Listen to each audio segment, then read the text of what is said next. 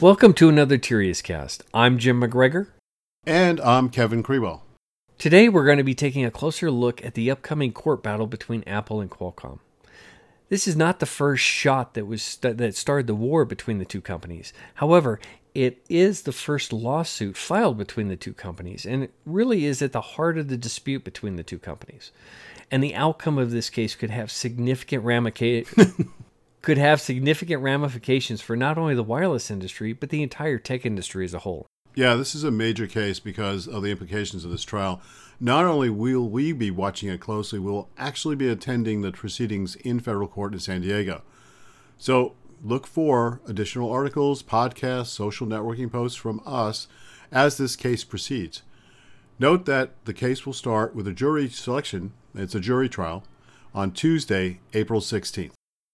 As a quick background, the dispute between the two companies is really all about wireless licensing and royalty rates for intellectual property, or what we call I P. Despite having long-term agreements for access to the I P through its contract manufacturers, Apple wants to pay less or nothing, if possible, for I P to, you know, the innovators and the I P holders. And Qualcomm, being one of the largest, or having one of the largest I P portfolios in the wireless industry, obviously they're kind of a key target for Apple right now. Now, Apple started the war by filing complaints with antitrust regulators all around the world and refusing to license the I P at what's called FRAND rates offered to other smartphone O E Ms. FRAND stands for Fair, Reasonable, and Non-Discriminatory Rates, which, according to the E T S I licensing agreements used by the wireless industry, you have to offer the same rates to anybody that's interested in a license. Qualcomm fired back after all this by withholding some contractual payments for with essentially license fees to Apple.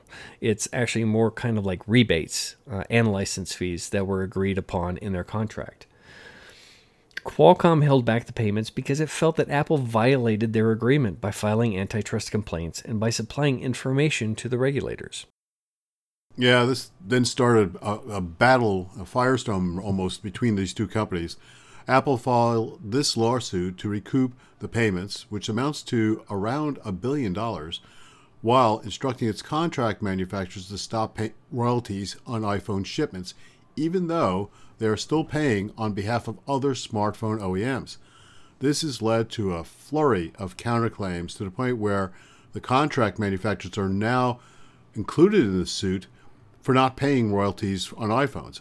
Apple is claiming antitrust violations. Both sides are seeking damages against each other. The nuclear option has been hit. Yeah, in addition, Qualcomm has filed patent infringement suits in China, Europe, and the U S. Suits with U S I T C and corresponding civil suits tied to the I T C complaint.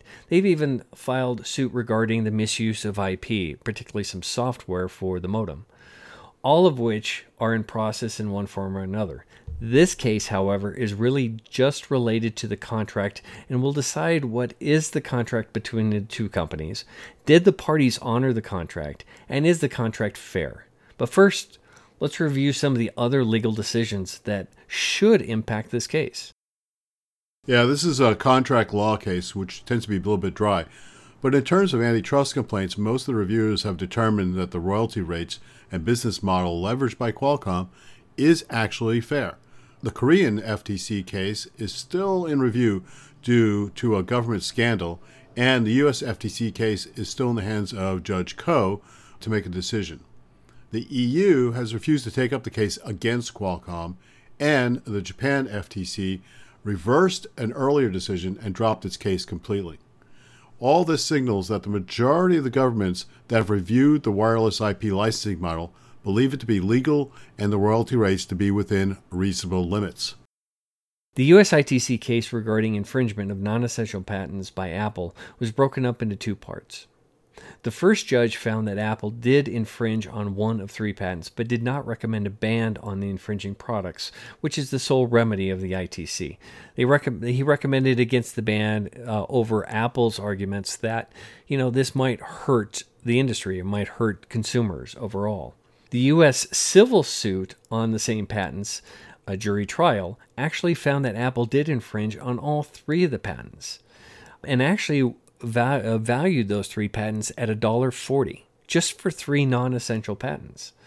In a very odd move, however, the I T C Commission completely overruled the I T C judge and determined the patent that they ruled on was invalid, despite the jury decision. This one continues to baffle us and everyone else. Yeah, it's a pretty complicated series of uh, different agencies and different decisions, and, and it spans the globe. So on top of that, the judge in the second I T C case ruled that Apple infringed on three other patents and recommended import ban on the infringing products.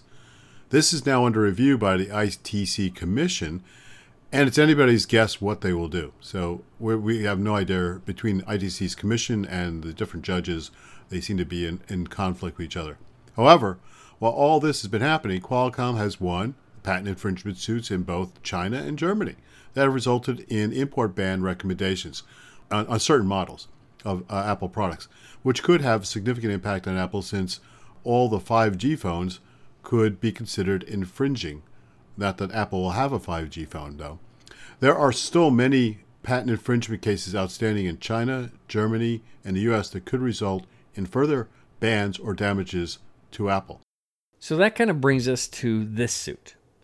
This suit is more like the F T C, the U S F T C case, than the patent infringement cases. Apple will be arguing for payment of the rebates that were due contractually. They will also be arguing that the licensing model violates antitrust and should be at the component level, not at the system level. And finally, they'll be arguing that the royalty rates charged by Qualcomm are too high. Qualcomm will be arguing that is due the unpaid royalties from the contract manufacturers that Apple instructed them to stop paying. Qualcomm will also be arguing that the licensing model does not violate antitrust laws and that the royalty rates are appropriate for both standard, essential patents, and non-essential patents. Both sides will be seeking additional damages on top of that as well. Unfortunately, the contract manufacturers are really just caught in the middle and required to argue on behalf of Apple for this whole case. We believe that the contract law will drive most of the decisions in the case, and the rest of arguments about antitrust are really just a distraction. But we'll have to wait and see what the judge allows in the case. Yeah, because this is a jury case, and I think Apple is positioning this antitrust to help sway the jury. So with Apple and the contract manufacturers, we'll be presenting first on the jury trial. Most of the news in the first half is going to be focused on the Apple side of the story. So initially, we'll just be hearing Apple good, Qualcomm bad, in all the case proceedings. However, we'll try to look at uh, all sides of this throughout the trial, and in a fairly unbiased, in an unbalanced, unbiased manner. So you may ask, why is this case so important? Well, it's contract law. It's an important case. In, in fact, and this is kind of a situation where F T C was ruling on issues such as uh, whether Qualcomm was a monopoly and, and influencing things. But this is a contract case, and it should be focused on the contract issues involved. But it could have a tremendous impact on licensing of intellectual property, not just in wireless and electronic industry, but all forms of I P, where uh, somebody enters a contract and then later says, no, the contract is null and void because in retrospect, we decided it was too much money. This could reduce the value of current and future patents, and this would also hurt the investment in new technology, the sharing of technology between companies, and, you know, it could slow the overall rate of innovation. Yeah, and just to clarify, Kevin, in the wireless industry, companies can claim patents to be what we call standard essential patents, or S E Ps, S E Ps, that are required for implementing and connecting the wireless networks.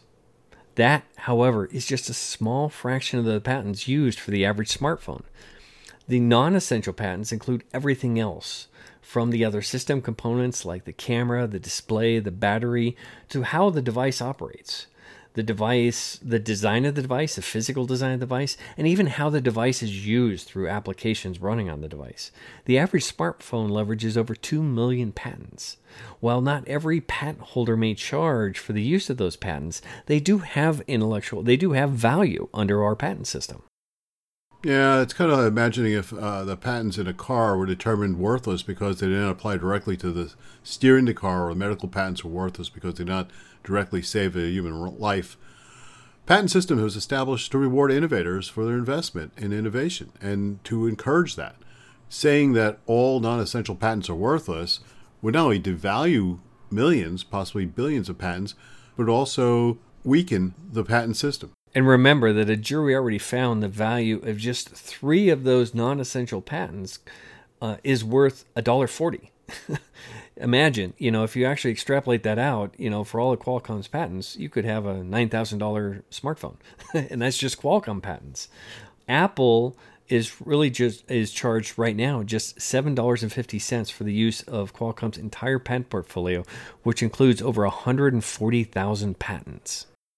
Yeah, it seems like this is a interesting, going to be an interesting case. It's uh, there's arguments on both sides. Question is really going to be what the jury thinks and how the judge directs the jury and which uh, a- actions and which things are going to be allowed to be presented in court. So the evidence is going to uh, roll out over a, a four-week period of time, and we're going to be keeping track of it. And to be sure, I think the rest of the industry is going to be keeping track of this as well. Obviously, this has a tremendous impact, not just on electronics companies and I P holders, but, you know, everybody that's involved in the patent system, especially the U S patent system. So it'll be interesting to see how this comes out. And I think it's going to be a very, very important case. So with that, I think we will wrap another TiriasCast. Please remember that Tirias Research is a market research and advisory firm that provides custom research and advice to the entire high-tech ecosystem, from sensors to the cloud. This includes custom market sizing, product and company competitive analysis, M and A evaluations, product and corporate strategic planning, and marketing strategies. If you'd like to know more about Tirias Research or inquire about our services, please contact us directly. I'm Kevin at tirias research dot com. And I'm Jim at tirias research dot com. That's T I R I A S Research. You can also visit our website at w w w dot tirias research dot com. And please keep up with us on social media at Tirias Research, or for me, it's at Krewell, K R E W E L L. And for Tech Strategist, which is Jim McGregor, that's T E K S T R A T E G I S T. And please contact us if you, if you have any feedback or topic requests for future TiriasCast.